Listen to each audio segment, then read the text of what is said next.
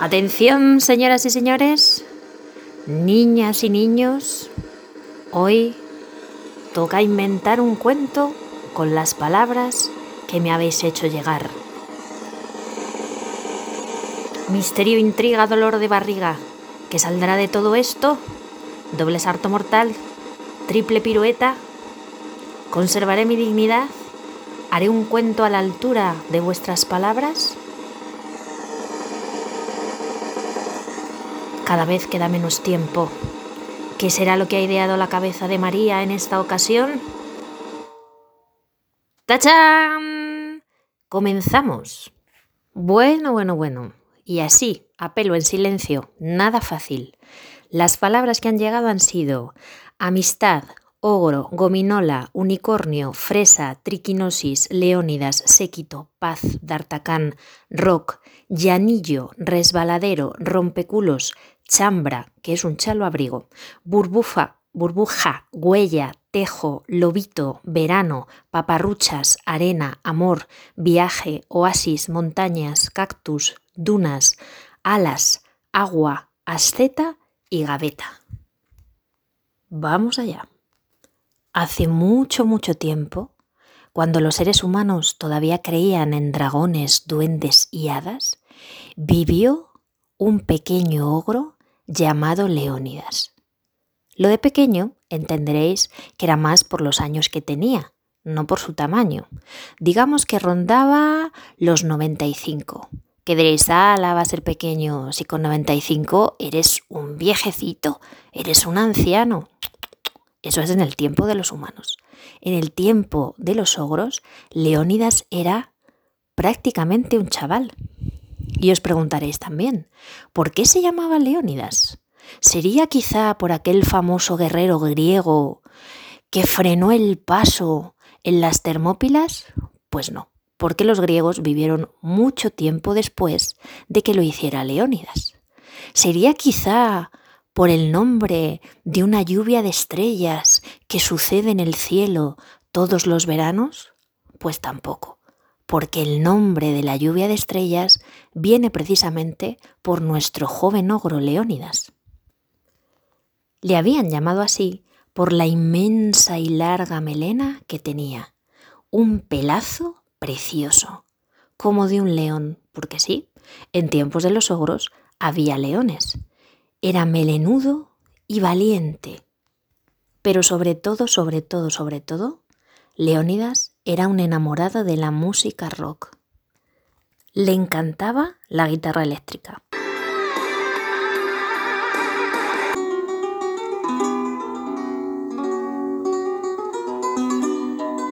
Alucinaba con la española. Era un enamorado de la acústica.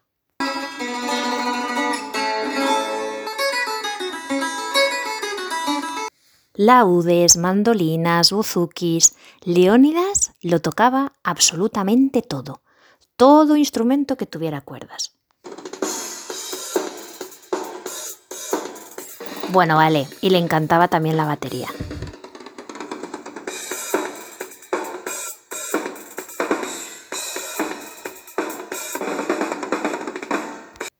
La verdad es que al principio, cuando comenzó a ir a clases de música, le gustaban otros estilos. De hecho, llegó a crear un grupo de música punk con unos amigos del bosque y le pusieron de nombre Triquinosis. Pero pronto se dio cuenta de que no, que a él lo que le gustaba era el rock. Entre sus grupos favoritos se encontraba un tal Ogrón Rojo, también escuchaba un grupo que se llamaba Meño, pero sus más, más, más preferidos eran los Circe, que era un grupo de rock que se llamaba así en honor a una antigua bruja del bosque. Y la canción más especial que tenían para Leónidas era Sangre de Barro.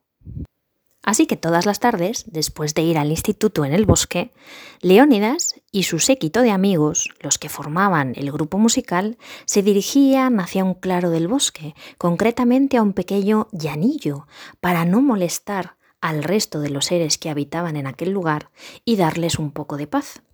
Como os podréis imaginar, nuestro ogro Leónidas era el guitarrista y el cantante. A la batería, el hada gominola. El bajo lo tocaba un unicornio llamado Godofredo. Y la segunda guitarra, el lobito Pepe, que era uno de los mejores amigos del instituto de nuestro ogro Leónidas. Ensayaban prácticamente todos los días. Así, cuando llegó el verano y terminó el instituto, tenían montones de horas, pero todos y todas se daban cuenta de que cada vez sonaban mejor y mejor. Leónidas creía que estaban preparados para sacar su primer tema e irse de viaje alrededor del mundo. Lo que pasa es que los miembros del grupo no terminaban de ponerse de acuerdo.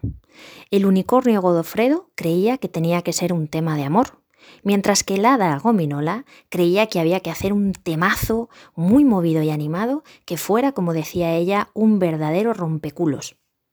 Y fue ahí cuando comenzaron los verdaderos problemas no se ponían de acuerdo en qué música tocar, en qué canción sacar como la principal de su futuro disco. La relación de amistad entre todos ellos y ellas se vio cada vez más deteriorada.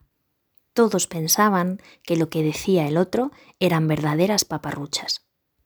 Así que un día Leónidas, que no era de gritar, estaba tan enfadado, tan harto y tan cansado de ver a todo el mundo discutir que pegó un enorme grito, de esos que solo los ogros saben dar, hasta el punto que se le erizó hasta el último pelo de su maravillosa melena y dijo ¡Hasta aquí! Ya no puedo más con ninguno de vosotros. Desde este momento me declaro solista y no pegó un portazo porque estaban en el llanillo y en los llanos no hay puertas, pero se fue enfadado e iracundo hacia su casa.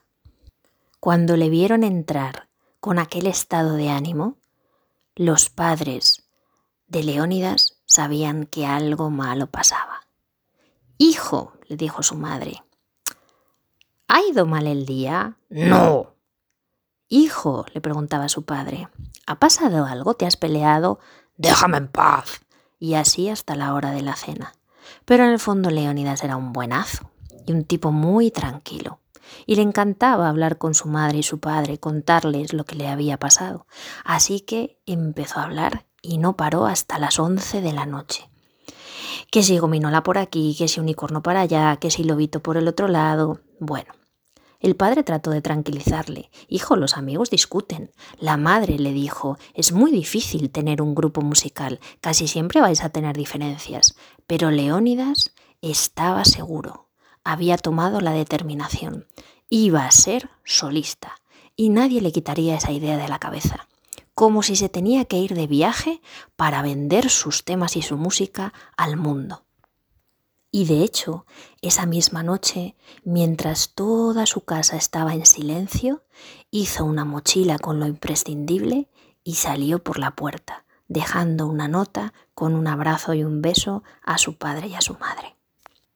Guitarra en mano, Leónida se dirigió hacia el árbol más sabio de todo el bosque, un inmenso tejo milenario, que actuaba como un oráculo cuando llegabas con el corazón limpio, le hacías una pregunta y él te respondía para ayudarte.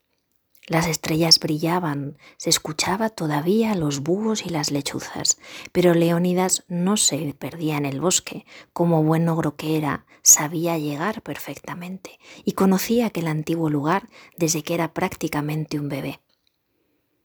Parado delante del tejo, le preguntó, Sabio árbol, tengo un propósito en esta vida. Quiero ser músico de rock. ¿Qué debo hacer? El viento comenzó a levantarse. Soplaba desde el sur hacia el norte. Las ramas del tejo se movían proyectando sus sombras sobre la hierba. Y de repente una voz profunda y antigua sonó. Leónidas, tu viaje no ha hecho más que comenzar. Deberás cruzar montañas y dunas, pasar por la tierra de los cactus, donde el sol brilla implacable todos los días. A veces la luz engaña y se ven oasis a lo lejos, pero te faltará agua y todo será difícil. En esos duros momentos querrás tener alas para salir volando de allí, mas no podrás. tu viaje deberá continuar atravesando la arena. Tratarás de volver observando tus huellas. Será imposible. Siempre hacia adelante deberás caminar persiguiendo tu sueño y solo cuando hayas dado la vuelta al mundo y llegues nuevamente a este mismo lugar, habrás conseguido aquello que buscas. Leónidas escuchaba atento y en silencio, mirando aquel imponente árbol. Cada una de las palabras entraba por sus oídos y se quedaba posada en sus orejas. Atendía con todos los sentidos y grabó el mensaje en su corazón. Cuando el viento cesó y el tejo se cayó y las hojas dejaron de moverse, Leónidas se sentó un ratito apoyado en su tronco. Necesitaba reposar. Necesitaba paladear cada una de aquellas palabras y entender el sentido de su viaje. Al fin y al cabo, era un ogro joven. Le daba miedo alejarse de su casa, alejarse de sus padres, de sus amigos que sí le sacaban de quicio, pero les quería muchísimo. Y recostado en el tronco, se echó por encima la chambra o chal de su madre, que todavía olía a ella, sacó de su mochila el libro que estaba leyendo en ese momento, ni más ni menos que Los Tres Mosqueteros.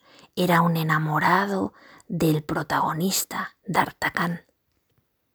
Y sin quererlo, se quedó profundamente dormido. Soñó que viajaba montado en una inmensa libélula que batía sus alas llevándole de un lado a otro, y tal y como había dicho el tejo, cruzó montañas, dunas, paisajes repletos de cactus, oasis. Ascendió incluso hacia lo alto de los cielos, vio como si de un águila se tratase, desde arriba el Olimpo de los dioses y las diosas griegos, que tantas veces había escuchado en los libros que le contaba su padre. Como si se hubiera convertido en una asceta, seguía su sueño, aunque aquello implicara comer poco, beber menos, pasar por lugares que jamás había visto, era un viaje durísimo, pero tenía que conseguir seguir hacia adelante y sobre todo dar la vuelta al mundo y regresar al tejo del que había partido. Parecía que el viaje llegaba ya a su fin. Habían pasado días, semanas, meses. Todavía no se llegaba a un año, pero quedaba cerca el bosque cercano a su casa. Podía olerlo en el aire y de repente divisó la pradera, el llanillo y a lo lejos el anciano e imponente tejo, y llegó hasta allí y se paró a descansar porque había sido un viaje muy largo.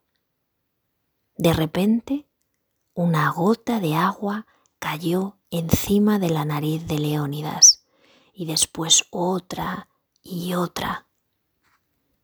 La lluvia se hacía cada vez más fuerte, estalló una tormenta, era tal el volumen de agua que se hacían burbujas en el suelo, como si la tierra entera respirara. Leónidas escuchó su nombre a lo lejos, era la voz de su padre y la voz de su madre que le llamaban. Comenzaba a salir la aurora, parecían asustados. Estaban siguiendo las huellas de su hijo y le encontraron tratando de taparse con la chambra a la cabeza, refugiado debajo del tejo. Leónidas, hijo, estás aquí. Vaya susto nos has dado. ¿Se puede saber por qué has salido así, de casa en medio de la noche, dejándonos solo una nota? Pero ¿cómo se te ocurre? ¿Tú sabes el susto que tenemos en el cuerpo? Leónidas no entendía nada. Sabía que había salido de casa, pero tenía la sensación de haber hecho un larguísimo viaje. De repente se dio cuenta de lo que había sucedido. No se había movido de allí. Todo lo que habían contemplado sus ojos sencillamente había sido un sueño. Y abatido y triste, se fue con sus padres a casa. Se secó su inmensa melena con una toalla, se puso al calor del fuego, pero estaba tan desanimado que ni siquiera quiso tomarse el batido que le trajo su padre. se fue directo hacia su habitación.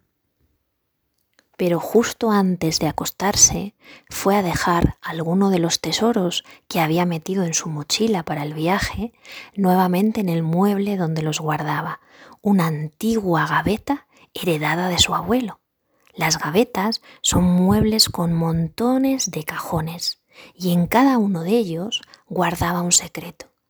¿Y cuál no sería su sorpresa cuando de repente en uno de esos cajones aparecieron dos letras musicales con dos partituras escritas, la una de una canción de amor y la otra de uno de esos temazos animados y movidos, un verdadero rompeculos. Leónidas comenzó a reír. No sabía qué clase de magia era aquella, pero por fin tenía dos temas magníficos escritos. A la mañana siguiente, que era ni más ni menos que domingo, se fue corriendo a visitar a sus amigas y amigos y volvieron a ensayar aquella tarde. Y lo hicieron tan bien, tan entusiasmados, y tan inspirados que las ideas bullían y bullían y fueron capaces de hacer no uno y dos, sino diez temas que compusieron su primer y gran disco. Pocas semanas después, con todos los arreglos hechos, todas las canciones ensayadas, decidieron dar su primer concierto en el bosque. Prepararon una cuesta que era el resbaladero de aquel pueblecito como si se tratara de una grada. Allí se sentaron todos los habitantes, duendes, elfos, hadas, gnomos, ogros, etcétera, etcétera, etcétera. Y todos fueron invitados a zumo de fresa, porque empezaba ya la temporada de esa fruta, y así fue como dieron su primer concierto, sin siquiera salir de casa y recibiendo montones de aplausos.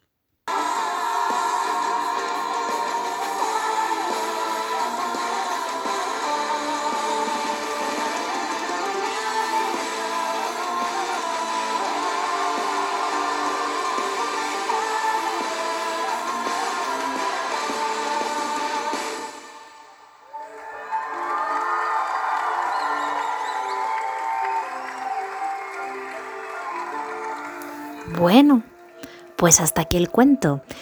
Podéis revisar que están todas, todas las palabras, incluida, que se me había olvidado, Olimpo, que la mandó Mamen, y Libélula, que la mandó Lola. Pues un placer, ya me diréis si os ha gustado el cuento especial de este fin de semana.